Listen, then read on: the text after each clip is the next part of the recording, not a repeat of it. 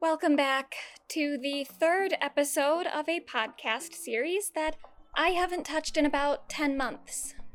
I got a little distracted. Now, you might notice, or you might not, depending on where you're consuming this content, that this is no longer an audio only series. If you're listening on Spotify, Apple Podcasts, etc., you can keep doing that. You don't need to watch the video. But the whole point of this series was to put the Kardashian fame into a broader pop culture context. And in doing that, I do want to talk a bit about the Kardashians' influence on fashion, so I thought a visual component might be appropriate. So if you want to watch this as a video instead of just listening to it as a podcast, you can head on over to YouTube. And if you didn't listen to the last two episodes of this series, you'll be relieved to discover that they were mostly just there for background info to explain exactly how the Kardashians got to a place in which they could book the reality series that ultimately launched their now well established careers. So, if you want to go more in depth on that lead up, you can go back to those earlier two episodes. But I'm gonna do a little refresher here anyway, since it's been so long since we've touched this topic. The first episode started with the introduction of our primary matriarch, Kris Jenner, born Kris Houghton. Kris was raised by her mother and grandmother exclusively after being abandoned by her birth father around age 7. Coming from relatively humble beginnings, the two matriarchs supported Kris as she began mingling with the upper class, achieving a new socioeconomic standing mostly through her associations with other people. Her first serious relationship was with a professional golfer named Cesar Sanudo, whom Kris met when she was just 17 and he was in his late 20s. The two got engaged quickly when Kris was still just a teenager, but the relationship wouldn't last as Kris soon began an affair with another man about 12 years her senior named Robert Kardashian, a wealthy attorney who fucked around with celebrities like Priscilla Presley and O.J. Simpson. After leaving Cesar, Kris and Robert began an on and off relationship that eventually led to a marriage with four kids Kourtney, Kim, Khloé, and Rob. Are all four of them Rob's biological children? Not necessarily. We'll come back to that in a minute, but here's a little hint toward that discussion. After committing her life to Robert, Kris decided she still wasn't done fucking around and got caught having an affair with the soccer player Todd Waterman, ultimately leading to hers and Robert's divorce. While married, Robert encouraged Kris to quit her job as a flight attendant and devote herself to homemaking as a wife and mother, meaning that once the two separated, Kris had no income nor any experience as an independent adult. Things were looking pretty rough until Kris met her next husband to be, the world famous Olympic athlete Caitlyn Jenner. With Caitlyn, she began a new career as a celebrity manager and expanded her family by giving birth to two more daughters, Kylie and Kendall. Cait also had some kids from previous marriages, but they don't matter as much. Though Kris and Robert tried to keep their split as amicable as possible, the Kardashian family became increasingly divided when Robert came out of retirement and started working as an attorney in defense of his friend O.J. Simpson, who was being tried for the crime of murdering his ex wife Nicole Brown. As one of Nicole's best friends, Kris began working closely with the prosecution with the staunch belief that OJ had killed her friend in cold blood. Because if you know, all the overwhelming evidence that he did, in fact, do that. Not only did the Kardashian kids have to navigate that situation as the children of two people on opposite sides of the same war, the media attention given to the case gave them their first taste of celebrity and scandal. I was 10 and they like, the teachers would like close down the classroom. We'd all be watching it on TV. And I'm like, mm-hmm. okay, like that's how, what Really? It, That, yeah. But that feels so odd for that to for for you in that situation. Mm-hmm. Must have been incredibly Oh, it was strange. it was so crazy. But I mean, people were really cruel during that time. Like they used to key guilty on my dad's car, like when we were at church. Robert passed away in 2003 at the age of 59, and though it was his work as one of OJ's attorneys that gave their name its original clout, the Kardashian daughters would expand their surname's visibility once Kris scored their first reality series on the E! channel after a different reality series starring Lindsay Lohan fell through. Contrary to popular belief, Keeping Up with the Kardashians was already greenlit prior to the release of Kim Kardashian's sex tape in 2007. No matter, that tape played a massive role in the attention the family's new TV venture would receive, and that's where our episode for today truly begins. Now that we've put the Kardashians' rise to fame into context, let's briefly explore the history of reality TV as a genre. Whatever example comes to mind for you when you hear the term reality show can differ depending on your own acquaintance with it. The label encompasses a wide variety of programs from Big Brother to Pawn Stars to really anything on HGTV. No matter what specific series you associate with it, though, reality shows are generally derided as trashy entertainment, but the scale of backlash against the format is not equally dispersed across subgenres. Pawn Stars might occasionally be accused of ruining the History Channel, but it's not accused of representing the downfall of American society like the Real Housewives franchise sometimes is. The format of a Real Housewives show and others like it, including Keeping Up with the Kardashians, is sometimes compared to another genre that is also frequently derided and associated with a very similar audience. Well, what do you think of your good looking brother? Brother. What? Those soap operas in their traditional format are pretty much dead. For a long time, the lack of critical respect the genre received failed to stop its popularity. Popular soaps go on for decades, with new episodes airing most weekdays of the year.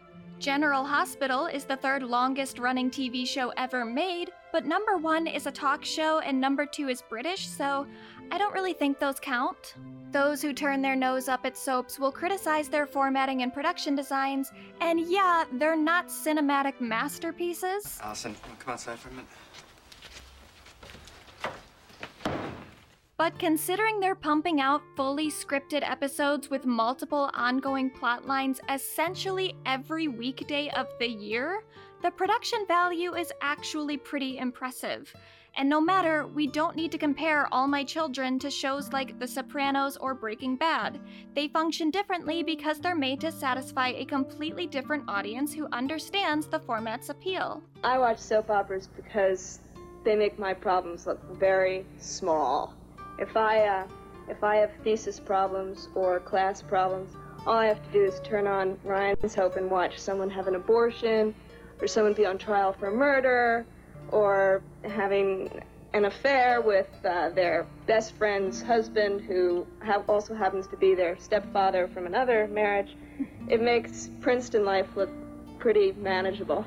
The genre's called soap opera because it's dramatic like an opera, but airs during a time slot where a big advertiser is soap. Because for decades, the most reliable viewer base for daytime TV was made up of housewives that were home during the day. During any one week, 55% of the women in America watch soap operas. That's also why soap operas are becoming increasingly irrelevant as the concept of a housewife or stay at home mom becomes increasingly anachronistic partially because feminist movements have made more women eager to take part in the public sphere, but mostly because a lot of families can no longer afford to not have multiple sources of income. DVR and eventually streaming services have also made the time a show actually airs mostly immaterial. The fact that General Hospital has held onto its slot for this long, despite the fact that in the current moment, soap operas no longer serve their previous, more practical role on TV, is itself a testament to the dedication of the soap opera audience. The genre's development initially filled a gigantic hole in the entertainment industry by making televised content made specifically for, and often by, women albeit mostly white, middle, and upper class women. A lot of the elements of the soap opera that appealed to those women can be found in reality shows like Keeping Up with the Kardashians. The stories are dominantly told from the perspective of women, who make up a majority of the cast. Plotlines develop via dialogue, putting an emphasis on interpersonal disputes and personal relationships over action driven or circumstantial conflict. The typical setting for most scenes is a home or something that functions like a home in that it's a setting the characters frequently return to, such as a hospital in General Hospital, or perhaps one of the Dash stores in early seasons of Keeping Up. Soap operas and most reality TV shows are also different from other genres of narrative TV in that they don't have a structured beginning, middle, and end. Soap operas have a first episode, sure, a whole lot of episodes in the middle, and eventually each one will have a finale. But those things aren't made to be in congruence with each other. When you watch General Hospital, you're not watching with the thought that you're progressing to an eventual conclusion. Soap operas are all middle. They keep going with no intention to fully resolve anything, which is kinda like real life. You know how your existence just keeps going? You encounter a few issues here and there, resolve a few conflicts, overcome a few obstacles, but then something else comes up and you gotta deal with that. Or an issue you thought you'd put to rest reappears in your life like an evil twin who just woke up from a coma and is coming back to town just to fuck your shit up. With Keeping Up with the Kardashians attempting to document or at least resemble the lives of the Kardashian family, the series plot lines work in the same way. At this rate, with the Kardashians already two seasons into their new Hulu show, the family's franchise of reality TV will probably keep putting out new episodes until the family itself puts a stop to it.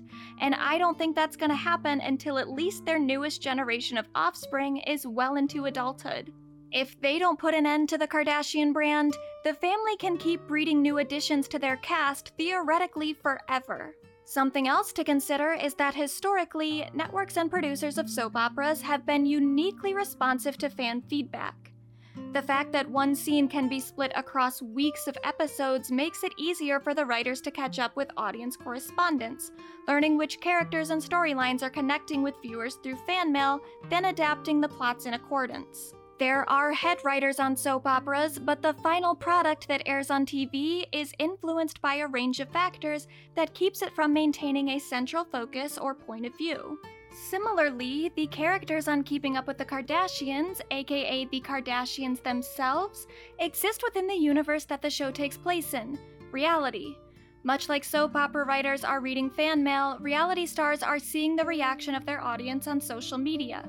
This might not consciously change the direction of the show, but it is going to affect its subjects' behaviors on some level, as will the subject's current standings in pop culture. Even with Kris Jenner being an executive producer on Keeping Up and the newer Hulu show, much of the narrative developments for the family's reality TV ventures are beyond her control. Reality shows are a communal creation with input coming from producers, cast members, advertisers, network executives, and also from the audience and larger developments in the real world. Critics often treat reality TV fame as an easy route to earn a cheap brand of celebrity, but making your personal life into content for entertainment is an emotionally chaotic endeavor.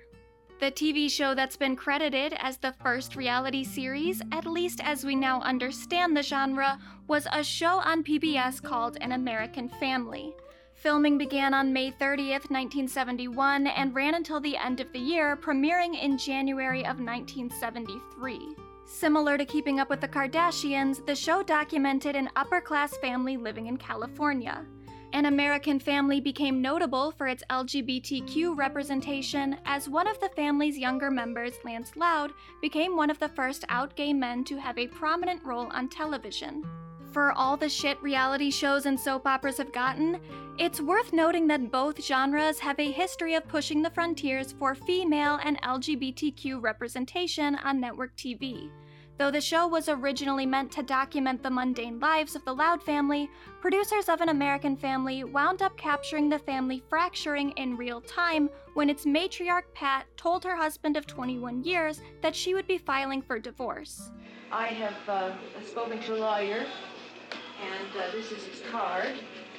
He would like to have you get in touch with him, and I'd like to have you move out. It's just like that. Well, that's a fair deal. Much of the media attention on the Loud family was focused on the more negative developments depicted in the series. Lance's final conclusion on the legacy of an American family was captured in his telling quote shortly before his death Television ate my family. There are always lingering suspicions around reality TV, questioning if the content found in the genre can really be classified as reality. Of course, the candidness differs from show to show, and a variety of factors from on set producer meddling to manipulative post production editing to the literal scripting of events can affect how real situations captured on a series actually are. But the appeal of reality TV is largely that the events captured on camera are, to some degree, legitimate, even if presented through a very narrow lens. After An American Family was finished filming and the family watched the final product, Pat Loud reportedly sent the crew a thank you letter writing, I think you've handled the film with as much kindness as is possible and still remained honest. I am, in short, simply astounded, enormously pleased, and very proud. Once the reviews rolled in and the public response wasn't quite as kind to the family as they perhaps predicted, the Loud's perspective on the series changed. A piece from the New York Times in 1973 writes Bill Loud accused the editors of the film of New York leftist leanings.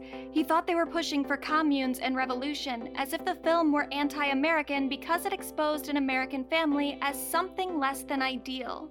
The Loud sensitivity is understandable. They have been exposed to public scrutiny in a way they never intended or expected, and a life involved with good appearances has been publicly questioned. But I wish they understood and could be comforted by the fact that they are not separate or different from the rest of us. Our fascination with them is an expression of their ability to symbolize the common dilemma. It is important to remember that we see the Louds on an edited film. They claim happy moments were cut out, but knowing their tendency to insist on their state of felicity, including a happy divorce and a keen gay son deep into the drug scene, I would suspect we saw a reasonably true slice of life. Throughout the series and in this specific episode, I will point out moments in Keeping Up with the Kardashians that are less than candid, including some plot lines that are just outright bullshit. But for the most part, the Kardashian family's success in reality TV is built upon their willingness to be outrageously vulnerable about some pretty key moments in their lives. And if I can emphasize anything about the Kardashians in all my coverage of their careers and their lives, it's that what the Kardashians do and how they go about doing it is very, very weird. Of course, much can be said about the family's privilege. Each of them has an amount of money that is not proportional to the kind of labor or value any of them contributes to society. Given that we do not live in a meritocracy, saying the family hasn't earned their success is a moot point. But yeah, anyone living paycheck to paycheck wouldn't be wrong to find the family's wealth rage inducing.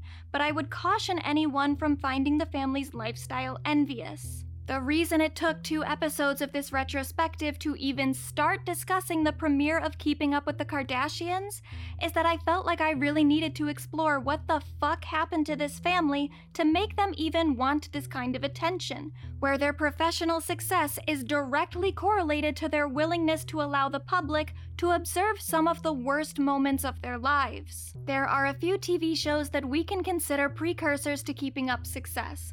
One being An American Family, of course, another being The Osbournes, which followed the lives of heavy metal singer Ozzy Osbourne, his wife Sharon, and two of their children.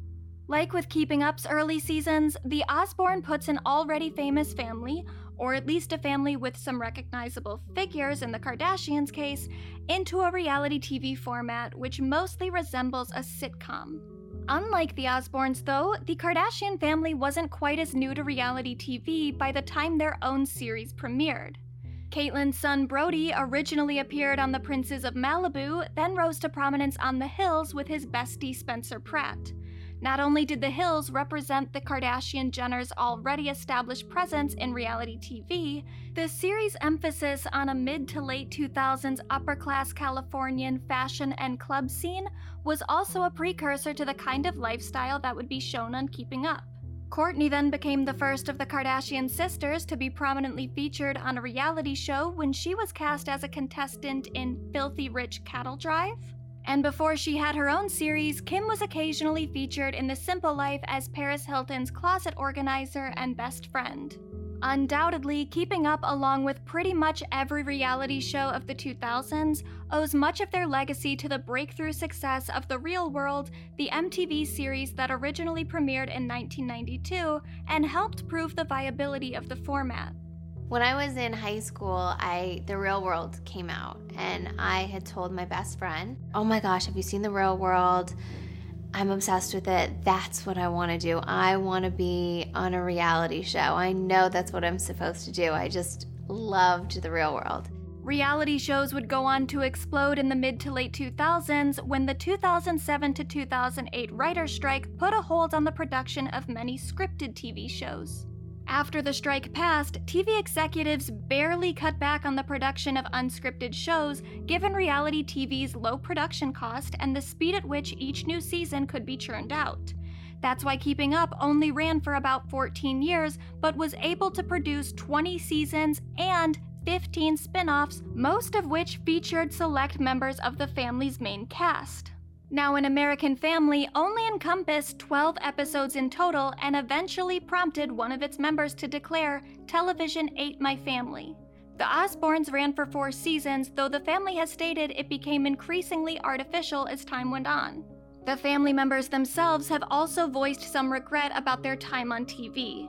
In 2010, Ozzy gave an interview to The Quietus during which he said, You go to bed one day and you wake up the next, and the world's completely different.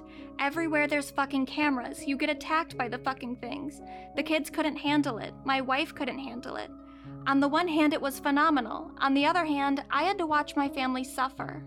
The Simple Life ran for five years, but the gimmick of that show never interfered much with Paris Hilton's or Nicole Richie's actual personal lives. They were portraying rich girls struggling to do non rich girl things, the exact opposite of how they operated on the day to day. The Hills was discernibly too scripted to ever get that personal, and the real world featured a rotating cast shown in a slightly augmented reality. It wasn't their real lives, just their real personalities, which they only had to display to audiences for one season.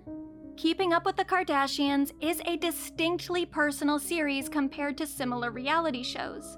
The fact that the family's reality TV careers have lasted as long as they have says something about the family's entertainment value as audiences are still tuning in to watch them, but it also has to say something about their psychology as they continue to volunteer their lives for the kind of spectatorship so many reality stars before them found ultimately destructive. Since there's so much to discuss, for this episode, we're only gonna go through the first three seasons of Keeping Up with the Kardashians, because that is the amount of seasons in which the show existed as an independent property, before it got its first spin off, Kourtney and Khloé Take Miami, ahead of season 4. The narratives of later seasons will get a bit more sprawling, but at least at first, Keeping Up with the Kardashians operates like a reality TV sitcom, with early marketing calling the show a modern Brady Bunch, referencing the blended family aspect of the Kardashian Jenner household, even though Caitlyn's kids from her previous marriages really aren't on the show that often. The series is still family oriented, which contributes to its appeal. So let's introduce our cast of characters. The family member with the most recognizable name upon the series premiere was Caitlyn Jenner, though Cait was going by a different name at the time. I'm Bruce Jenner, and I am a pushover for my family. Kendall, sit down! I did consider referring to Cait by what would be considered her dead name for these early entries of the series, since Cait has said in the past that she actually prefers that in some instances. She told The Guardian in 2016, I liked Bruce. He was a good person. He did a lot in his life. He did exist. He worked his butt off. He won the Olympic Games. He raised amazing kids. He did a lot of very, very good things, and it's not like I just want to throw that away. Cait is kind of a trans pick me who panders to the transphobic instincts of the political right wing, so I wouldn't blame anyone for writing off her comments as an expression of that pandering, but it isn't my place to police Cait's relationship to her pre transition past. If it's easier for her to contextualize her life as starting with 65 years of Bruce, I'm not gonna argue with her. especially when Cait is in a unique position as perhaps the most famous person to ever transition midway through their career. Perhaps she would feel differently about her dead name if there were literally any way for her to hide it, but Cait's pre transition publicity likely prevents her from seeing her former public identity as invalid. Still, because I don't want to contribute to the endorsement of dead naming, not for how it affects Cait, but for how it affects countless other trans people, I will be referring to Caitlyn Jenner only as Caitlyn Jenner when I'm not quoting someone else. Even apart from the obvious, though, Caitlyn's on screen persona throughout much of Keeping Up has changed drastically compared to her current public image. Her transition likely has something to do with that. Apart from a few select moments of physical affection, What? Kris and Cait's marriage comes across as less than romantic, The most frustrating thing in my life is dealing with Kris. and yet it's easy to see how the two wound up together. Coming out of her marriage with Robert, who seemed to treat Kris more like one of his children than his partner, and left her penniless with barely any work experience in their divorce, what I imagine Kris saw in Cait was a project, one she could be the manager of. An Olympian who had gone from covering a box of Wheaties to having only $200 in the bank when they met. Cait had the clout Kris could and did build an empire with, and Kris had the ambition that allowed Cait to sink into the background of her own career. For Kris, the marriage was an opportunity to make money and be the dominant one within her marriage for a change. For Cait, it was perhaps an opportunity to allow someone else to take control of the brand management for an identity she felt at odds with. One of the most remarkable differences between pre transition and post transition Cait is the amount of attention her pre transition persona was content to accept. Watching early seasons of Keeping Up, you'd think Cait isn't interested in the level and type of fame the other women on the show so desperately seek. Fast forward to her transition, and Cait is exiting Keeping Up to star in her own reality series, where she absolutely seems to enjoy the attention inherent in her fame. Maybe if Cait had felt more comfortable in her public identity back in 2007, her presence on the show would have been different. But as it was, the dynamic between Cait and Kris painted the Kardashian Jenner clan in such a way that people still mistake the family as an operating matriarchy, in which the supposed man of the house is content to take a back seat to his more ambitious wife. But the Kardashians are not a matriarchy. If we think of the family as a business, and they seem to, Kris Jenner might be the manager of its day to day operations, but Robert Kardashian is still the CEO.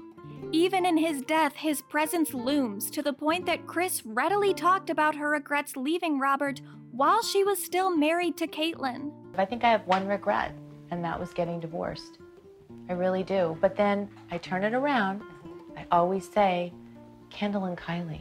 Kendall and Kylie? I mean, sure, but what about your current husband? Is it true that Bruce asked for your hand from Robert? Yes. Oh, well, that's weird. Now, are there hints in these early seasons for Caitlyn's later transition? Kinda, but not obvious ones. She often talks about needing guy time or implies feeling smothered in a house full of girls.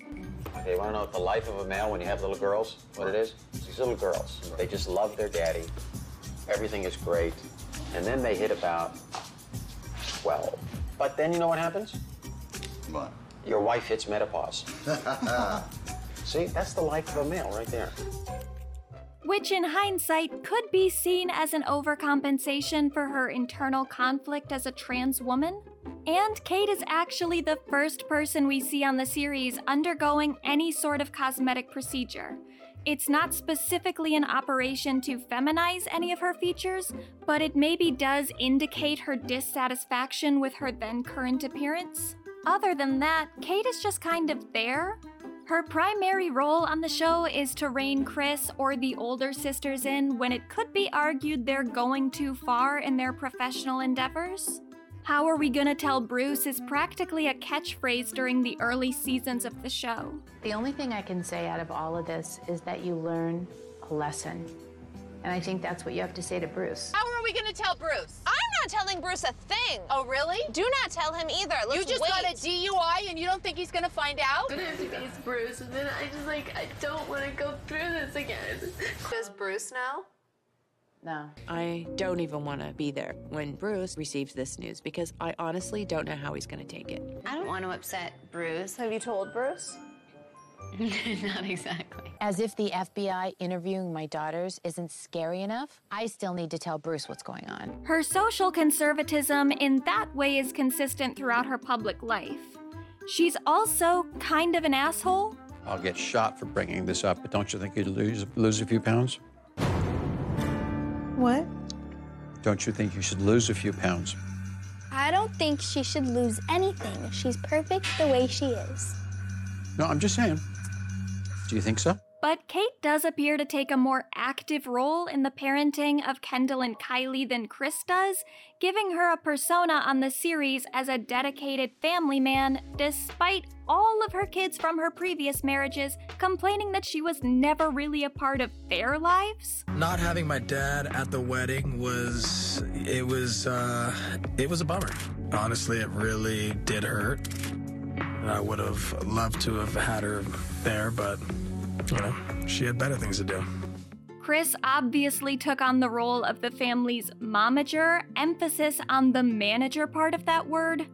Even in her marriage to Robert, when she was literally a stay at home mom, Kris never appeared to be the more nurturing of the two. Ask the Kardashian kids about their upbringing, they'll tell you something about how their dad raised them. I mean, we grew up in Beverly Hills. We definitely had a really privil- privileged life, but my dad was extremely strict. The daughters have also joked in the past about their mother exhibiting favoritism, with her star child usually being the one that's currently making her the most money. Why does mom have a picture of you as her screensaver So I and not didn't, me? Because mom gets 10%. We're getting like a dozen of them. Why do you lick Kylie's ass? Is it because she makes you a lot of money? What is wrong with you? I was just asking. That being said, part of Kris's role in the Kardashian brand is to be the villain, often taking the blame for any backlash her children receive in their careers. That dynamic is already being set up in the first couple of episodes as Kim regularly complains about how Kris manages her. I cannot believe my mom booked me for this. This is the worst show ever. There is a persistent rumor that Kris Jenner was behind the release of Kim's sex tape. What specifically that means depends on the theory. As discussed in the last episode, Kim and Vivid Entertainment did eventually come to an agreement in which Kim dropped her lawsuit against Vivid, giving them the legal clear to distribute the tape in exchange for a few million dollars. With Kris acting as Kim's manager, she likely did have something to do with that decision. But there's no real evidence that Kris told Kim and Ray J to make the tape, nor is there evidence that Kris leaked it to Vivid herself or ever watched the tape despite what Ray J, a thoroughly untrustworthy source, has tried to imply. All evidence shows that the tape ending up in the hands of Vivid Entertainment was out of Kim and Kris's control. But that hasn't stopped a lot of people from accusing Kris of pimping her daughters out. Kim Kardashian is a prostitute. Her mother is a pimp.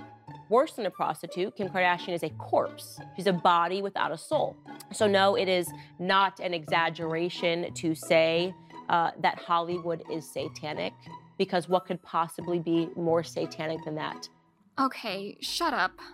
Really, that narrative works for the Kardashians brand, because even if you look down on Kim for having a sex tape and you refuse to believe that the tape was never made for mass consumption, you can still see Kim as a victim, if only of her evil pimp mother.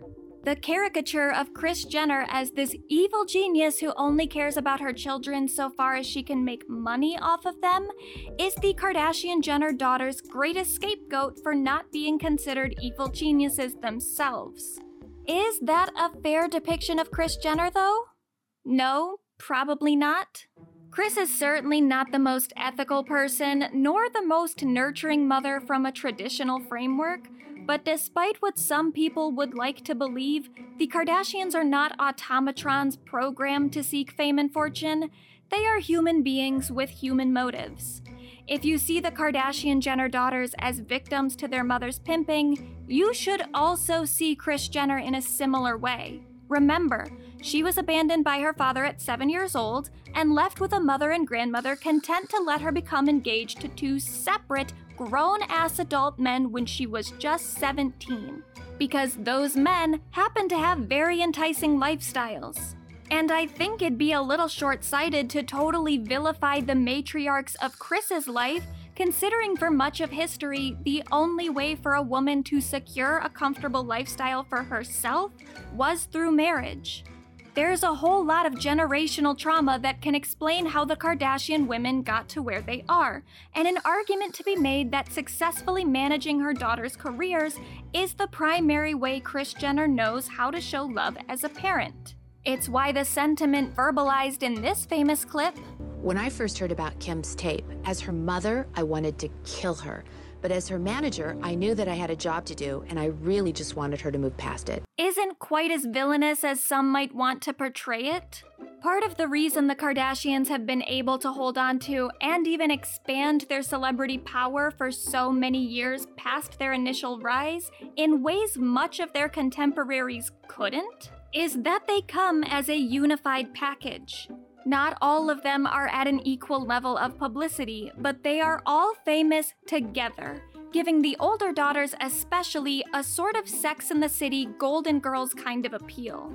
In an article titled Keeping Up with the Kardashians Embraced Female Archetypes and Created an Empire, Libby Hill writes for the AV Club It's not just that Keeping Up with the Kardashians builds upon the foundation of Golden Girls that came before, but rather that it taps into the unspoken blueprint for female camaraderie on television. Female social circles, particularly on sitcoms, are often represented in groups of four, which then break down personality wise into the following established female archetypes, which I'll call the slattern, the simpleton, the cynic, and the center. The personality traits are broad but consistent and recur in show after show. Hill's analysis about the broad patterns of televised female social circles is spot on. However, I do have to disagree with her classification of some of the Kardashian siblings. Hill labels Kourtney the simpleton of the group, defined as a sweetly naive character who, while not necessarily dumb, exhibits an often debilitating blind spot in which their hopeful innocence often renders them a bit of a fool. Kourtney is more appropriately the cynic, defined by Hill as having a wry sense of humor who often wields a sharp tongue to guard a soft heart. Hill categorized Kourt as the simpleton due to her years long devotion to her toxic boyfriend Scott, introduced in tandem with Kourtney in the very first episode of Keeping Up. But I would hardly call Kourtney's relationship with Scott a blind spot of hopeful innocence. Details on that will have to wait for later in the Kardashian saga, but for now, let's just say that Kourtney's relationship with Scott always seem to be one built from convenience rather than romantic idealism. Though it won't become so obvious until later seasons, since it forms the basis for much of Kourtney's personality, I will encourage you to acknowledge the frequent discord between Kourtney and her mother Kris, which never gets really resolved. But you were really angry about it. I think to myself, like I'm trying to put myself in her shoes, and I'm like, I would never do that to my mm-hmm. family. More so than her siblings, Kourtney is the least forgiving of her mother's past transgressions, and that likely influences her emotional detachment from those around her. If anything, she's the Miranda of the group, definitely not the Charlotte. The fact that Kourtney was the first sibling prominently featured on reality TV is indicative of Kris's goal to make her family reality TV famous. When the opportunity to put one of her daughters in front of cameras arose, she took it, despite the fact that Kourtney is the most reserved of the eldest sisters. Kris told The Hollywood Reporter in 2017 that in the entire family, Kourtney was the most reluctant to start filming Keeping Up. Kourtney then told the publication that she used to go into a bathroom to cry during the first season. Watching her on Filthy Rich Cattle Drive, you don't get the sense that Kourt was born to be a star. Her on screen charisma when separated from her siblings is minimal. But When shown in a natural environment, working off her chemistry with her keeping up co stars, Kourtney's dry sense of humor is an important aspect of the family's on screen dynamic. Plus, in the early seasons, Kourtney comes as a package deal with Scott Disick, who manages to function as the series' main comedic relief even when the show was still trying to be a sitcom. You know how I have sex pictures when I was 17 No? with Jeff? Sure. Someone's trying to like sell them to everyone. And that was before your boob job? Is that why you're mad? Scott. Khloé is the most playful of the family. Though she outwardly presents herself as a harsh cynic, that exterior is noticeably thin as Khloé routinely reveals herself to be the most sensitive and idealistic member of the group. It's all speculative, but to understand her psychology, we have to at least acknowledge the rumor that Khloe Kardashian is not Robert Kardashian's biological child. It's not an unreasonable theory. In fact, I would say it's most likely true. Kris Jenner, it seems, had multiple affairs throughout her first marriage, even if she's only officially copped to the one. For sure, Kourtney and Kim look more like their father and each other than Khloé looks like any of them. Her skin and hair are both lighter than her siblings, she has a different body shape, she's taller, and her face just has distinct features compared to her family members. In her book, Kris writes, like her name, Khloé looked different. Different from everyone else in the family from the moment she was born. She had blonde hair and these greenish eyes. She looked a lot like my maternal grandmother, Lou Ethel, and Robert's mother, Helen. Kourtney and Kimberly came out dark and Armenian looking, and Khloé arrived looking nothing like them. Some people have speculated that O.J. Simpson is Khloé's biological father for no real reason other than people know Kris and Rob were close with O.J. and Nicole, and it's good gossip. But while it's certainly possible for a racially mixed baby to come out with a lighter skin tone, it would be pretty ironic if Khloé was the only one of the Kardashian girls to have a black father and coincidentally looked whiter than all of them. The most logical candidate that I'm aware of is Kris Jenner's former hairdresser, Alex Roldan. Later in the series, a DNA test to determine Khloé's paternity will become a topic of conversation, but the family's first attempt at addressing Khloé's biological ancestry actually occurred in season 3 during the episode Cinderella, where Khloé obtains a DNA kit to test not if she's Rob's biological child, but if she's Kris's, which of course she is. Cinderella seems to operate at least as an attempt to address the elephant in the room without actually pointing it out to those who aren't already in the know. Acknowledging that Khloé looks like she might have some different DNA from her siblings, but not even entertaining the idea that it's Rob's genes that are missing. I think Khloé's adopted. Give me my, I want to see my birth certificate. She is not adopted. She is just different in every way. You had different color hair, different color eyes, different color skin. Khloé needs a DNA test. Yes, let's make a DNA test. Khloé's paternal genes don't interest me on their own.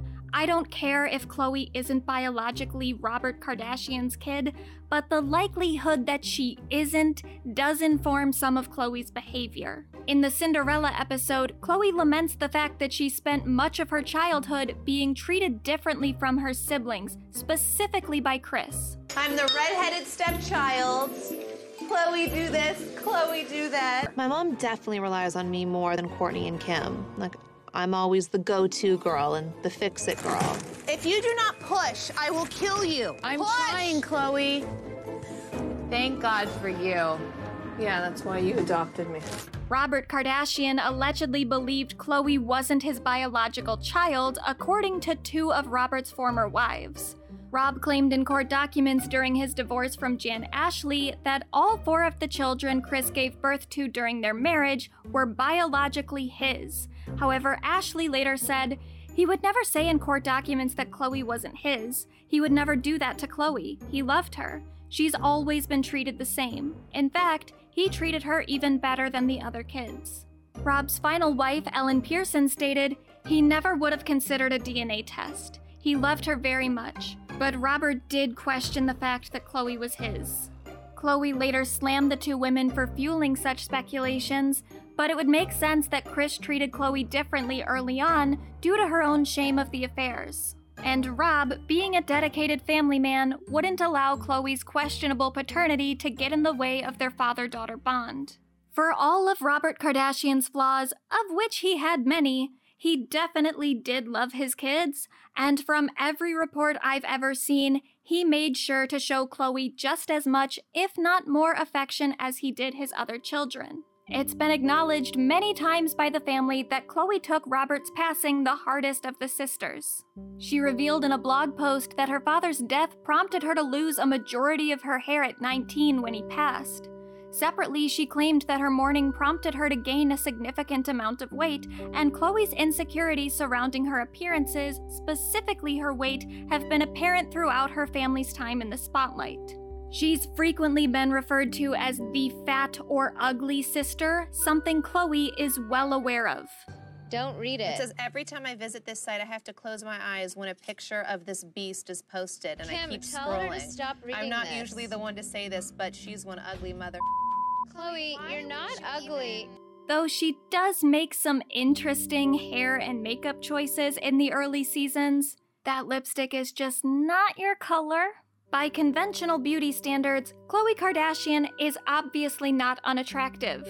She is a beautiful girl just like the rest of the women in her family.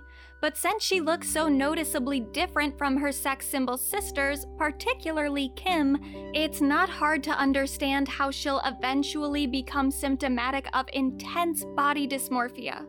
The younger Jenner girls will later show symptoms of some mental health struggles as well due to their early exposure to such scrutiny, but for now, their roles on Keeping Up are just as the main cast's little sisters.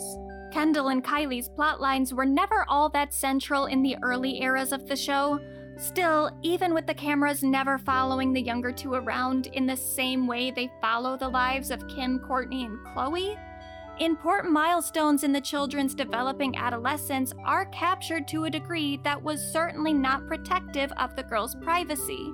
I don't think anyone benefits from having footage of themselves as a pubescent teenager so readily available to the public. But when Keeping Up premiered, neither of the Jenner girls could have any clue what being featured on a reality program would mean for the rest of their lives, as Kendall was only 11 years old and Kylie was just 9 at the start of the show. The entire family has Kim to thank for their fame. Though the family did secure Keeping Up prior to the leak of the sex tape, Kim Kardashian superstar undoubtedly increased the family's publicity and likely contributed to the series' breakthrough success. However, even without the tape, Kim is still the standout of the show. Khloé and Kourtney are funnier, Kris has more industry experience, Caitlyn has more reason to be a public figure in the first place, and yet, Kim commands the best on screen presence of the family. She has a comfort in front of the camera that surpasses the rest of the cast. And more than her siblings, early era Kim had an insatiable hunger for celebrity. People throw around the phrase famous for being famous a lot when discussing Kim K and her family. I already discussed in the last episode why I think that categorization is a bit silly, but yes, for sure, Kim's fame is not attached to a specific talent or accomplishment the way most other public figures' fame is. She doesn't sing, dance, act, write, etc., so how did Kim Kardashian get so famous is a fair question with a complex answer. Kim was already gathering some clout in the entertainment industry prior to the reality show.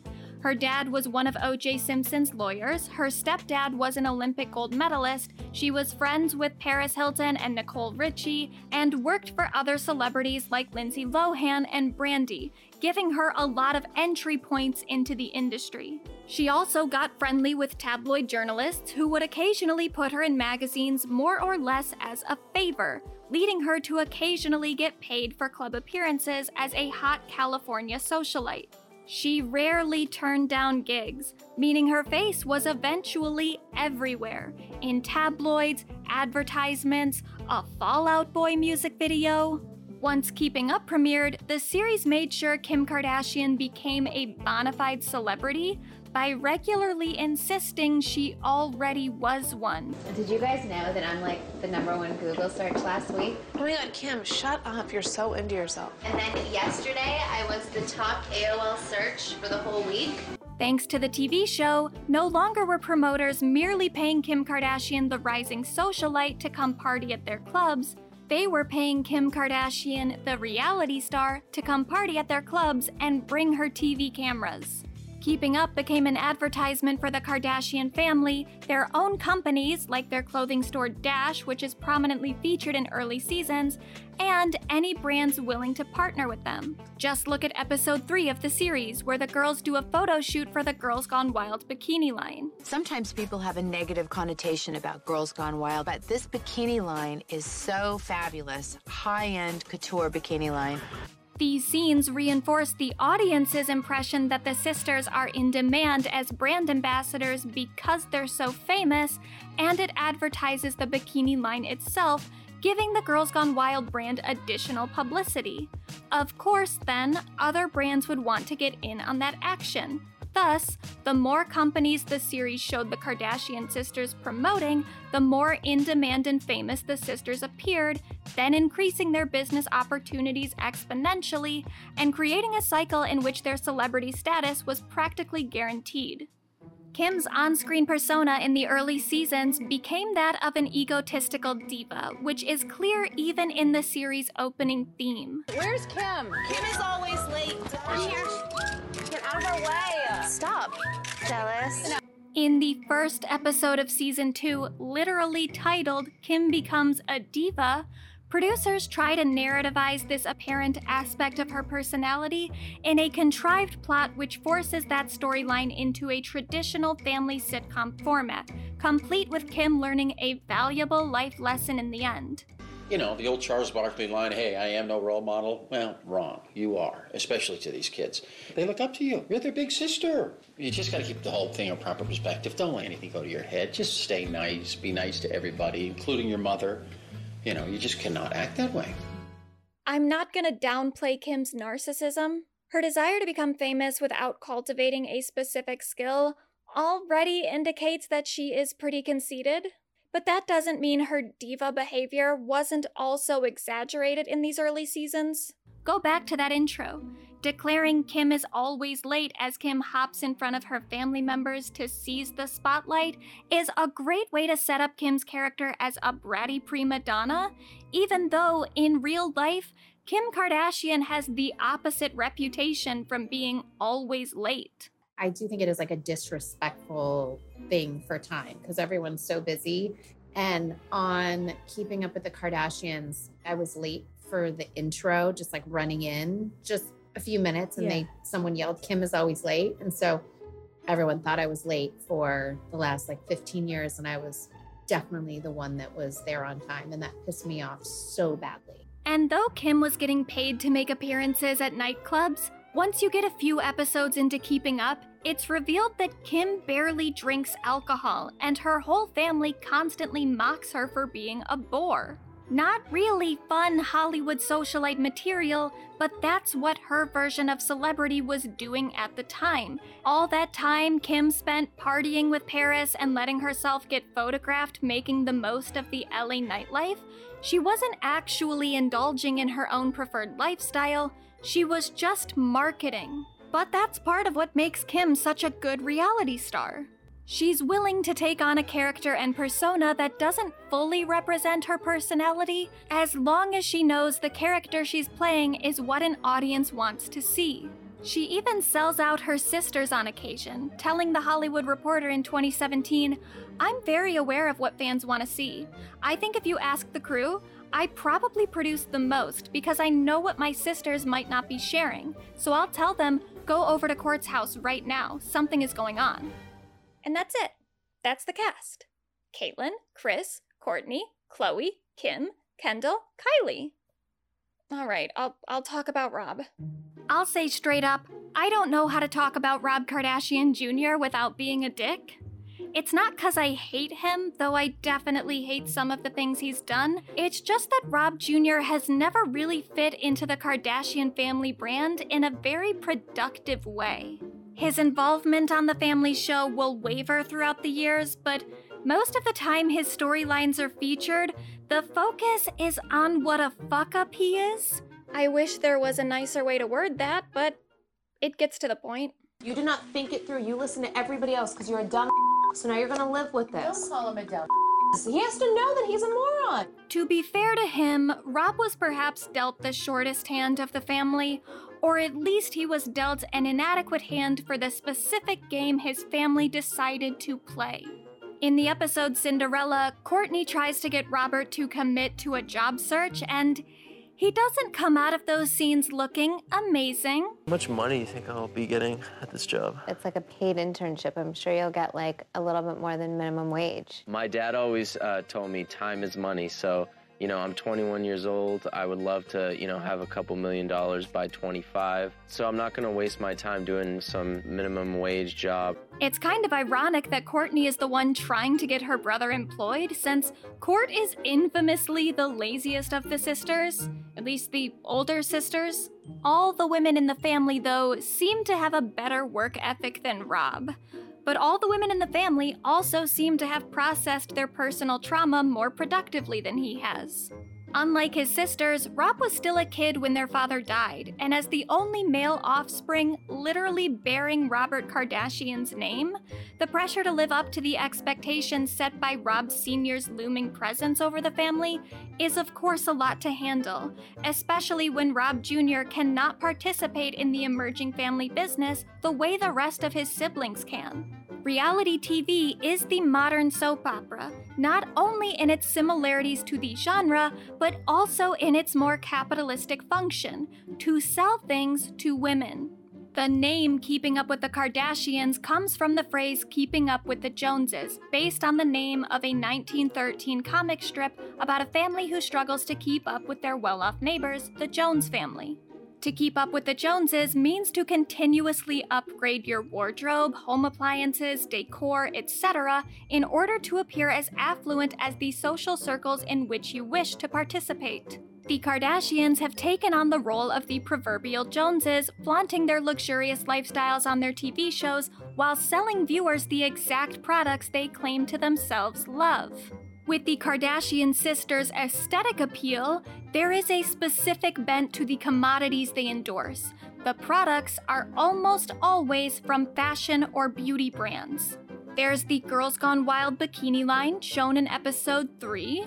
Some other early ads include Bongo Jeans, Kim Kardashian's first perfume, ShoeDazzle, which Kim is listed as a co founder for, a workout DVD that purports to help you achieve the perfect butt, or the infamous diet supplement QuickTrim. More endorsements will come up later. These are just some of the products the sisters, mostly Kim, were selling from 2007 to 2009. Caitlyn might not have been out yet as a trans woman, but even publicly identifying as a man, she never had as much trouble fitting into the family brand as Rob because she already had a pre keeping up claim to fame. Even so, at least at first, Cait's personal brand did suffer from her association with the Kardashian women, as she lost a number of sponsorships upon Keeping Up's premiere. The show's success would make up for those lost opportunities eventually, but being involved in a trashy reality show that was mostly watched by women ages 18 to 34 wasn't initially great for Caitlyn's more masculine public persona. For Rob, the terrain was even harder to navigate. His character in the early seasons of Keeping Up is that of a directionless college graduate with little ambition and zero job prospects. Sure, his family had heaps of connection in business, retail, and entertainment, but the family business itself was mostly inaccessible to him as his sisters built their careers on their embodiments of a sort of idealized femininity. Even the Dash boutiques only sold women's apparel. It doesn't mean that Rob's job prospects were hopeless, but it did set him up as the black sheep of the family, which will of course affect his self esteem and identity going forward. For now, the most promising Rob Central plot on Keeping Up revolves around his relationship with Adrienne Bailon of the Cheetah Girls. This is my first time I've been in love. I'm starting to act as I was before my dad passed away. I definitely feel that my dad brought us together. I tell Adrienne that all the time. Aw, what a cute couple. Isn't it so nice that Rob gets to end the third season happily in love? We're like all in shock. Like, is this a joke or something? Our full name is tattooed on him. And we are just like, what are you doing? I just hope he doesn't do anything to fuck that up by next season. So, Keeping Up premiered in 2007. It was an immediate, record breaking hit that combined the appeal of trashy reality TV with the sentimentality of family oriented sitcoms. Cast members are constantly fighting with one another, and occasionally, conflict escalates until there's a physical altercation, like in all great reality TV dramas. For instance, there's this iconic fight between Kim and Khloé in season 2. Don't be rude. Are you kidding me? I swear to God, Stop. don't be What are you you throw the thing on doing? me. I'll hurt you. Don't do that. Stop. Oh my God. Of course, that's a pretty restrained altercation compared to some more chaotic shows, but that does work for the format. Family members get mad at each other, but rarely does one fight cause irreparable damage to the overall dynamic. They always make up in the end, which gives the series greater longevity than shows where cast members completely burn bridges with one another in service of a wilder plot. Could some of the plot lines be fabricated? Sure. I don't know how much I believe this specific altercation wasn't staged, but the deeper conflict between the sisters definitely appears to have been at least a little real. Why are you crying? this conversation was supposed to make us stronger and not like more distant from each other. And I don't want us to change our love and our relationships with each other. Khloé's just really upset about it and wants us all to get along. We had a fight. Like, let's get over it. I don't believe for a second that any of these girls are good enough actors to pull a performance like this off without it being somewhat genuine. So, how real is keeping up overall? There's a sliding scale of bullshit every plotline could be evaluated using. On the worse end, the family does use their shows for good PR and damage control in ways that are a little yucky. In season 1, Khloé and Kourtney temporarily take in a homeless man in a plot that functions to show the girls as a little less snobby than their privileged upbringings might suggest. The cutest man I've ever met. Who? Shorty is our homeless man that we adopted. That storyline isn't fake. As far as I'm aware, Shorty was actually homeless, and the sisters did do some good by taking him to a dentist, getting him some new clothes, and then dropping him off at a homeless shelter. I mean, to be honest, I do think they could have done a little more, but whatever. Some good was done. In front of cameras, with confessional statements about how nice it feels to give back. It's PR. At best, you could say that by filming their interactions with Shorty, the family is bringing attention to the issue of homelessness, but it's not like it ever tackles the issue at an epidemic level or even explores the circumstances that led to Shorty's individual homelessness. How do you become homeless? How do you become homeless? You know, they don't have any money. They don't can't stay any place, and you know they need a little help, but they wind up on the street for a while. Governor Newsom wants federal funding to house the homeless. The program will use taxpayer dollars to provide up to six months of housing for low income people. Will throwing money at the problem solve it? No. Thank you. You know, they don't have any money. It humanizes the Kardashians way more than it humanizes him. A storyline that's almost complete bullshit is the depiction of Khloé Kardashian's arrest for a DUI in episode 5, an episode called Remembering Dad. So, what exactly does dad have to do with Khloé's arrest? Well, according to Keeping Up, the reason Khloé got a DUI is because she was drowning her sorrows with booze on the anniversary of Robert Kardashian's death.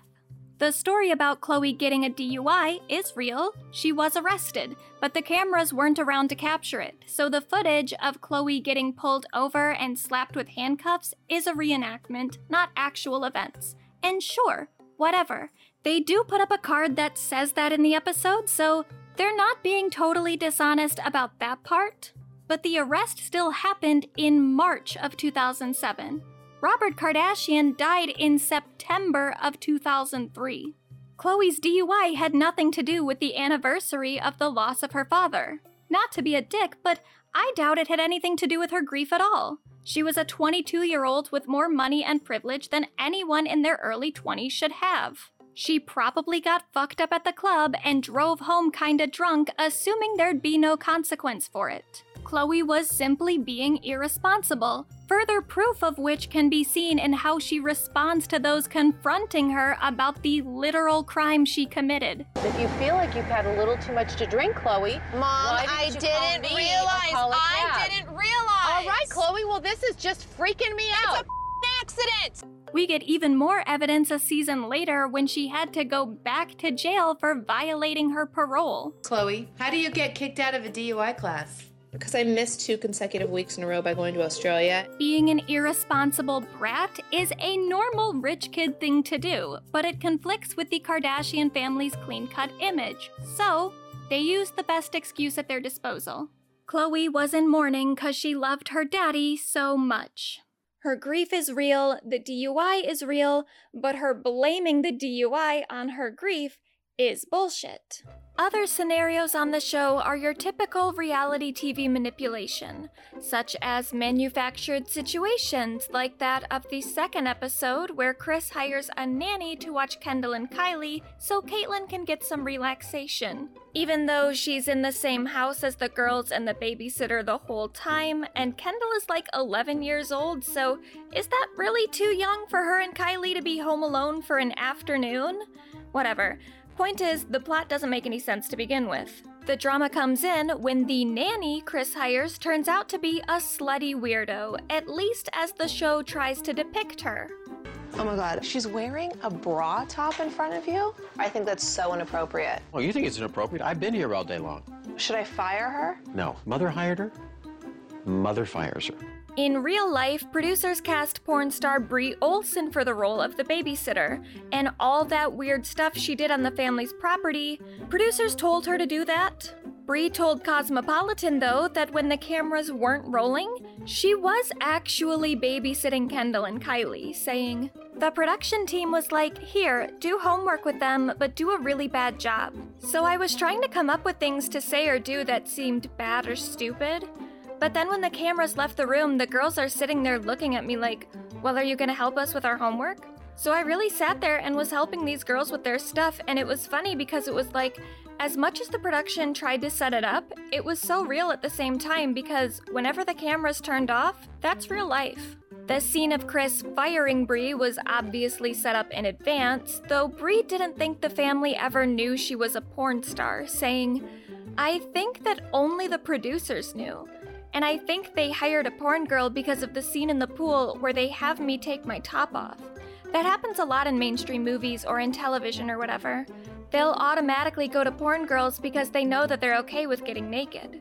The producers also wanted, she thinks, someone with a trashier aesthetic to freak the family out. And though Bree didn't really fit that mold, that didn't prevent Khloé from using some choice words to describe her on the set. My mom supposedly called a really reputable agency, but it looks like to me that she called Hookers R Us. This girl is trashy. Mom, there is a whore watching your children, basically topless, around your husband. You need to get over here before your husband leaves you for this 12 year old biatch. This might be a good time to mention that early seasons of Keeping Up feature an unbelievable amount of slut shaming, despite the fact that much of the family's initial publicity was based off the publication of Kim Kardashian's sex tape. Sure, the tape was originally meant to be private, but it's not like Kim didn't further capitalize off her sex symbol status afterward. I mean, it only takes three episodes for the family to start shilling for the Girls Gone Wild franchise. And in case you forgot or are too young to know, Girls Gone Wild started as a franchise of videos where a bunch of skeezy guys convinced 18 year old girls to get drunk in their van and then film them taking off their clothes, if not doing other stuff too. It is an inherently predatory type of pornography, and the Kardashians' close personal friend Joe Francis is the founder. Oh, and Joe Francis is also a rapist? Just thought I should mention that. Hugh Hefner is a predator too, but here he is in episode 4 promoting the Playboy brand, as well as the other e reality series The Girls Next Door. Another bit of suspected bullshit in Keeping Up is the little back and forth about whether or not Kim will pose nude for the magazine. They pass it off that Kim was told she wouldn't actually have to be naked to be featured as a Playboy centerfold, but discovers later that this isn't true. Kim, from the get go, this was a what they call a celebrity photo shoot. And you don't have to take your clothes off at all. What they want you to do is take all your clothes off so that they can cover you with stuff That's and not make what you they feel were doing comfortable. before. And you're saying, take it off, take it off. They're getting upset. They're getting upset. Take it off. I'm I need here. someone to be like, no, she's not taking it off. She'll write you a check for double the money and say, F- you, and you walk out of here. I find it a bit hard to believe that Kim would have ever been told that nudity wasn't a requirement for the gig, but it works for her good girl brand if the series shows her agonizing over the decision to pose naked, then ultimately deciding to go along with it just because Playboy is such a classy brand. It will not be explicit. I mean, that is what sets Playboy apart from the other magazines. Right. Always the best. classy.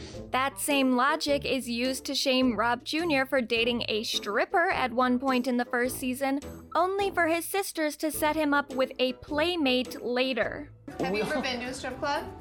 They're sick. My brother is not dating a stripper. That's sick. I'm gonna find him a nice, normal girl. Hello? Hey, Kara, it's Steven. I'm calling from Kim's phone. She wants to, um, set you up with her brother. Because sex work is okay, but only if it's in service of institutions owned by rich, powerful men. Men who may or may not be guilty of sex trafficking and or other sex crimes. I started the magazine with the December 1953 issue, Oh, wow. and I happen to have Marilyn Monroe on the cover and I didn't know that. inside as the first Playmate of the Month. Okay, you published that without Marilyn's consent, but whatever. Some of the slut shaming and whorephobia present in the early seasons of Keeping Up is just a product of early 2000s misogynistic culture, but it also highlights how the Kardashian family has always prospered with some very restricted acts of subversion. The sisters helped expand Western beauty standards to include more than just the stick thin body ideals of the 2000s, but it's not like their curvier bodies don't still adhere to the kind of bodily proportionality our society has deemed acceptable. Kim also benefited from our culture's increased sex positivity. Why did you make a sex tape? Because I was horny and I felt like it.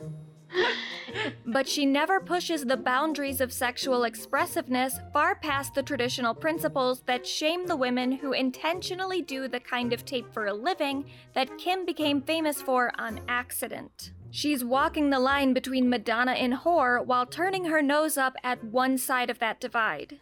But keeping up with the Kardashians actually thrives on another sort of dichotomy half bullshit, half brutally vulnerable. The format for the series will loosen up in time, but in these first seasons, storylines are contrived and crammed to fit within a 30 minute runtime as if it's a scripted sitcom. Not really treading new ground there, even if the scenarios are based upon real events. In the first episode, Kris confronts Kourtney about her concerns regarding Kourtney's relationship with Scott. Supposedly, Kris has information indicating that Scott has been cheating on Kourtney. The interaction after that is supremely unrealistic. Maybe not scripted, but definitely not natural. I was talking to Cece because a friend of hers dated Scott, you know, a couple months ago. Doug, I know all about it. You don't know the time frame. We weren't even together. I know exactly what you're talking about. You knew about this the whole time? I would guess that this conversation isn't totally invented, but a recreation of a night that took place prior to the family getting a reality show to document such events. It's kinda real, but not candid. Later in the episode, though, Kim is getting dressed to appear on the Tyra Banks show, one of the first big interviews of her career, and she's shown being genuinely stressed out. I love this dress. This is what I wear all the time, so I want to give it to her. Did she say that she wanted it? No, I just I don't. I want to fill up the segments so she doesn't ask me like. questions that I don't want to answer with the tape and oh. stuff. It's a small moment, but perhaps the first in the series that actually feels revealing for one of its characters. You get a sense of Kim's anxiety, how seriously she takes her career, and the planning put behind her public appearances. I like this the best. I think you look like so chic. That doesn't look right. It's a daytime talk show. This is like perfect. Like, that's not gonna look right. Like, I feel good in this one, but I also don't want to be super boring. Should I just bring my whole bag? Suitcase? I have no choice. And that's a bit ironic. One of the realest early moments in the show, and it's directly related to the family's professional endeavors as public figures. But that's often when the show is at its most vulnerable, when they drop the curtain on their professional lives and the emotions that pertain to them. That's most obvious in the final episode of season one, an episode aptly titled The Price of Fame. It starts with Kim complaining that the press writes untrue things about her, especially surrounding her dating life. Look, it says who is dating Kim Kardashian. No. Okay, let's see how many are true. One, two, three, four. Four out of ten are true. Then, things get worse. Kim receives a phone call notifying her that someone was trying to sell nude photos of her and her sister Kourtney, taken while both sisters were still in high school. To clarify, the photos were taken of Kim and Kourtney separately, and from how I understand, like a year apart. They weren't photos of the two of them together. I feel like I need to say that before Candace Owens tries to accuse the family of committing incest again. In how they portray events in Keeping Up, Kim stole the photos from Kourtney as a practical joke, though Kim's ex husband Damon Thomas has since implied that Kim actually gave those photos to someone. I'm assuming Damon himself, since they do mention him in the episode. The last person that had access to these pictures that I know of was my ex husband. I just want Kim to give you a heads up that how far this is going. So I call my ex husband, and he seems to have an idea of who could be causing this trouble a friend that once stayed at his house. And a report from the Daily Mail once literally published the allegation that Damon showed naked pictures of one of Kim's siblings. I'm assuming these photos of Kourtney to Rob Sr., branding the siblings whores. A word I already know he's very comfortable using, especially against Kim and her siblings. Given the other allegations about him being a horrendously abusive creep to Kim during their marriage, who isolated her from her support system, I don't doubt that he would want to hold these photos to use as leverage against the Kardashian family. Kim told People magazine later, Kourtney had a photo of her naked and I stole it to use as blackmail, and I put it in my purse. I was so mean. I hid the purse and someone stole it and tried to sell the photos 10 years later. No matter, while some of the details as to how the photos got into someone else's possession might have been fudged, Damon's spin on the situation that Kim vindictively tried to leak her own sister's nudes seems like absolute horseshit given Kim's reaction to the news that the photos could become public.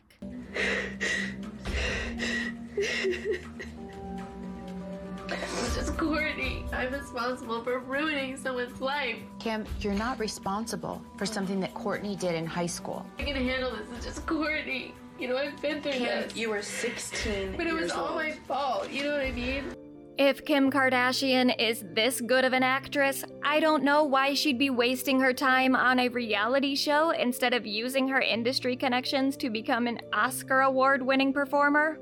The man trying to sell the pictures, photographer Eric Ford, soon had the photos and his laptop seized by the FBI as both Kim and Courtney were underage when their respective photos were taken, meaning Ford was trying to sell child pornography, though it doesn't appear that he was ever arrested for that.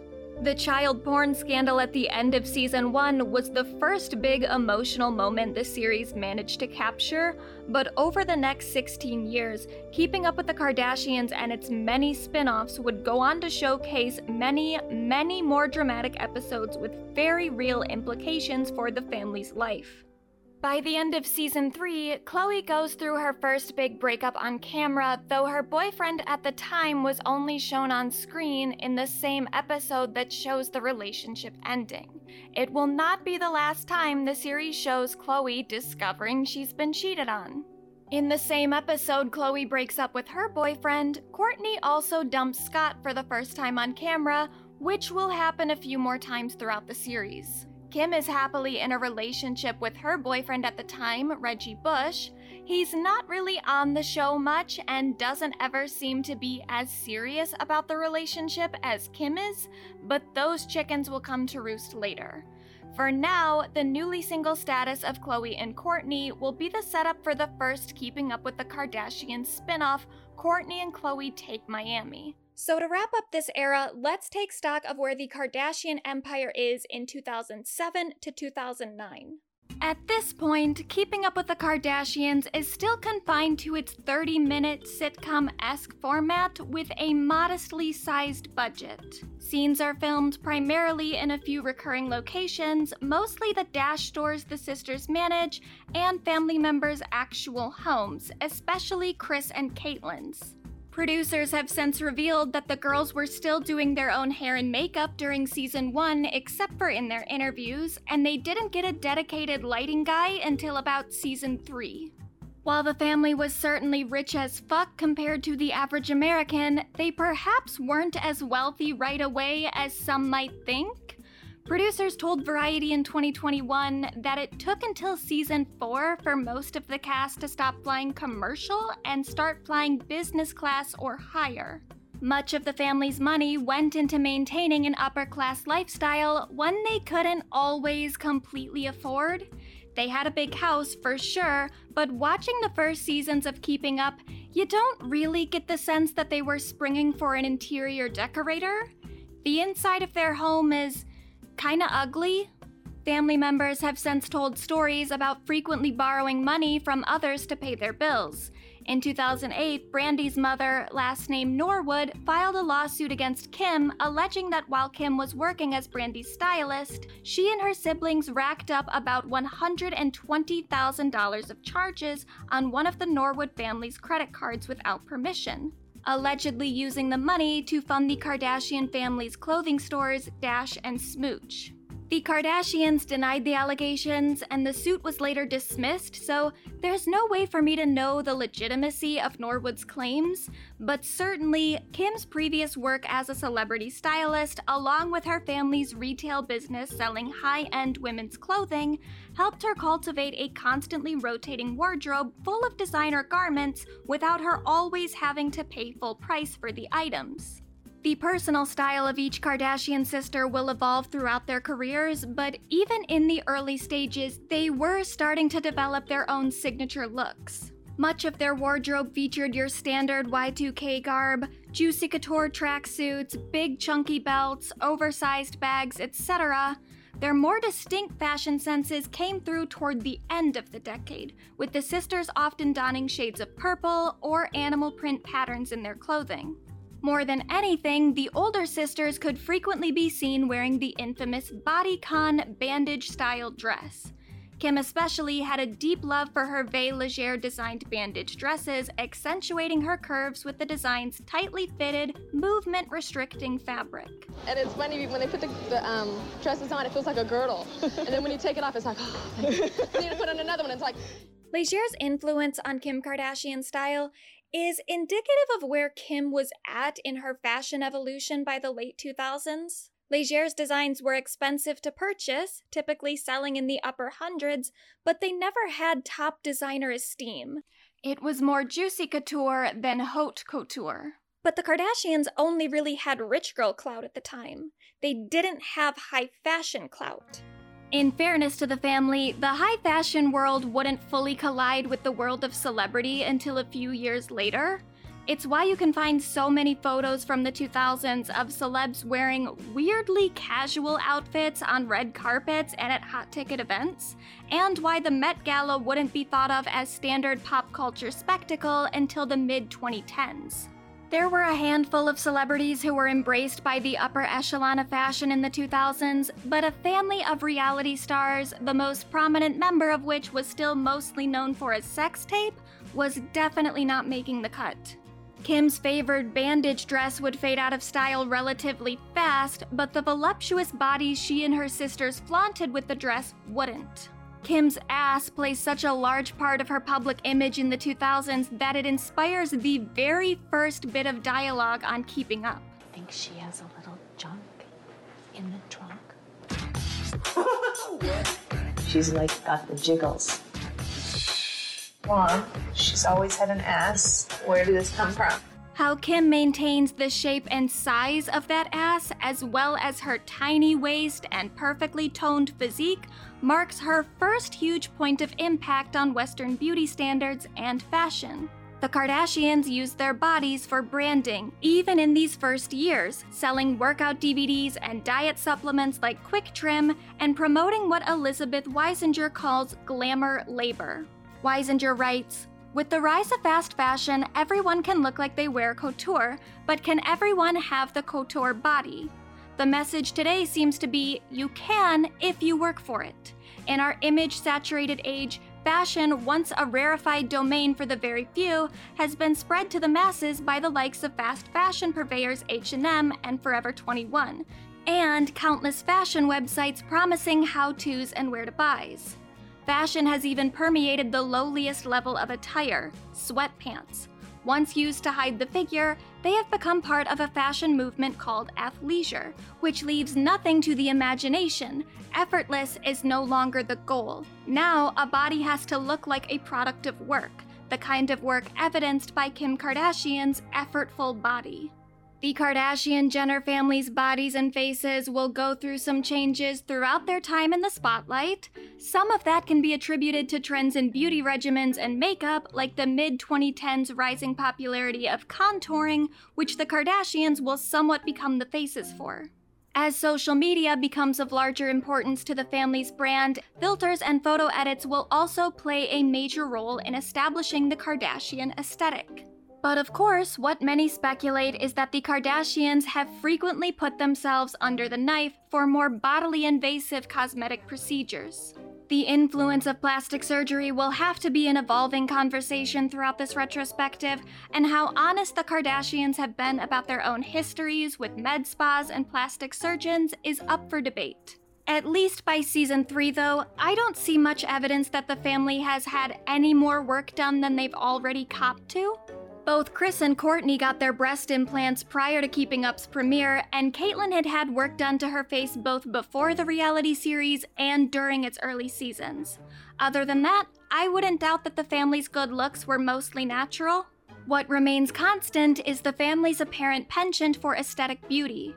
Even Kylie Jenner's love for makeup, something that will eventually have her declared the world's youngest self made billionaire, whatever that means, is featured as a plotline in season 3 when she was just 11 years old. Everybody's jumping on me like it's my problem. It's not my problem, it's Kylie's problem. She's got too much makeup on. How old was Kourtney when she got a boob job? I can imagine those who get really conspiratorial about the Kardashian empire might try to imply that that third season episode was a part of a calculated marketing effort to lay the narrative groundwork for Kylie's later business moves. But I assure you, the Kardashians have never been thinking that far ahead.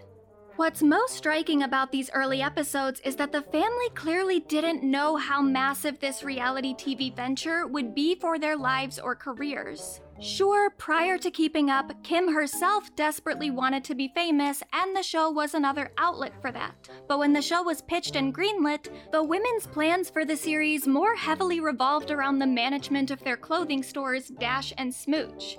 It was just supposed to be an ad for their already established businesses, not the platform to launch their careers as influencers. With Kim's rising publicity post sex tape, the focus of the series changed from advertising Dash to advertising Kim as an emerging star. The other family members weren't even seeking fame in the same way she was at the time, represented by the fact that in the first episode, Kris Jenner introduces herself as Kim's manager, not the family's manager. I'm Kris Jenner because I'm the mom. I'm the mom and Kim's manager. Okay, Kim, it's your world. I just live in it. It wouldn't be until season three that Kris would take on another one of her daughters as a client. I'm actually shocked that Kourtney wants to take on Kris as a manager because Kourtney talks so much about Kris in Kim's kiss-assing relationship. It's kind of shocking, but go ahead, join the dark side, Kourt. The episode after Kourtney starts venturing out as an up and coming celebrity, Khloé embarks on a celebrity campaign of her own as an ambassador for PETA's anti fur crusade.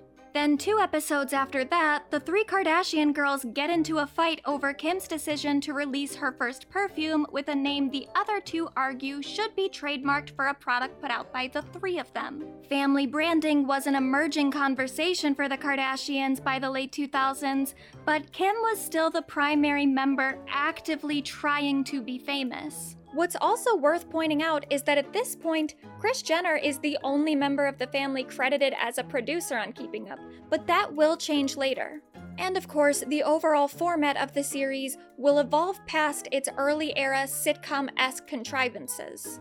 In a lot of ways, it will get more real as the family's fame eventually offers more legitimately interesting storylines that they don't need to manufacture for a 30 minute plot especially since early era plots sometimes seem to contradict the stars' real lives. Like in the season 1 episode in which Kourtney and Scott almost get hitched in Vegas but decide against it because they want a bigger wedding with all of their family members present. But this feels wrong. You're rushing it. Bruce isn't here. Your little Mhm. sisters aren't here. They Mhm. would die if they thought they weren't your bridesmaids. Where are his parents? Right. Where's his family? You know, this is about family. If the couple was ever actually that intent on holy matrimony, you'd think that wedding would have been on the horizon at some point in the near future after that moment, but it never was, even when the two started procreating. Scott tries to convince Kourtney to marry him several times, yet she repeatedly verbalizes throughout the rest of the show that she isn't interested in getting married, theoretically at all, though of course the issue turned out to be Scott rather than the institution of marriage. Either that season one episode was the result of a very, very brief lapse in judgment for Kourtney, which is possible, or it was a constructed plot for TV that the couple never intended to actually follow through with. The relationship the rest of the family has to Scott in these first years is also remarkably different from the relationship they have to him now. My problem with Scott is he is a con artist. He's annoying, and I mean, honestly, someone needs to beat the shit out of him. I love being around Scott. I love hanging out with Scott. Him and I get along so well. He's one of my best friends. And while I don't think their initial dislike for Kourt's current ex was totally fabricated, it does still strike me as a bit overemphasized in the family dynamic. Everyone in the family except for Kourtney will seem to develop an increased fondness and patience for Scott throughout the coming years, despite him doing objectively worse stuff. Maybe they actually developed more compassion for him as time went on. Maybe they realized he's too much of a fan favorite to completely cast out of their lives. Maybe his fathering of Kourtney's children created a more permanent space for him in the family. But definitely, the ways in which all three of the Kardashian girls talk about men in these early seasons is astoundingly different from how they would act in their own personal relationships going forward. I'm a lot stronger like than a you with man guys. hater. No, I'm not. I just don't let people me over. And when you cheat on me, you're gone. And you're not going to do it again and again and again. I'm sorry. That's not normal. That's not respect. That's not what boyfriends do to their girlfriends. So I'm not going to let someone do that. I'm pr- being protective and loving you. Khloé's telling me that I need therapy. You might. For what? I definitely think Kourtney needs therapy. I feel like there's no reason that she has to feel like anyone can treat her like this. Okay, you've all let men treat you like shit. Maybe lay off Kourtney for a minute. Khloé's insistence that she demands a certain level of respect in her relationships has some very sad irony given later developments. But I at least think that when Kim and Khloé said this stuff back in season 3, it wasn't just another front for the camera. They probably thought they meant all of it. Unfortunately, people often don't realize their own susceptibilities to other people's abusive behaviors until well after they've already become victims to that abuse, if they can even recognize their vulnerabilities then. Underestimating your own tolerance for mistreatment is a very human thing to do. And a lot of what makes the Kardashians and their reality TV ventures so fascinating is in all the vulnerabilities they didn't mean to or even really realize that they were sharing. The Kardashian empire will grow from here. But as their fame increases, the family's perspective on what it means to live a normal private life will simultaneously disintegrate. No matter how rich and famous they are, that just cannot be good for these people psychologically. But boy, will it be fun for us to watch. So join us next time when America decides to make Kim Kardashian public enemy number one because she got a divorce too quickly or something. I don't know. Bye. Did you guys know that I'm like the number one Google search last week? Do you also know that you were the number two on the dumbest people from the New York Post? That's what as long as they're talking about me, honey. You know why she's the most Googled person? Hmm. Because she's Googling herself.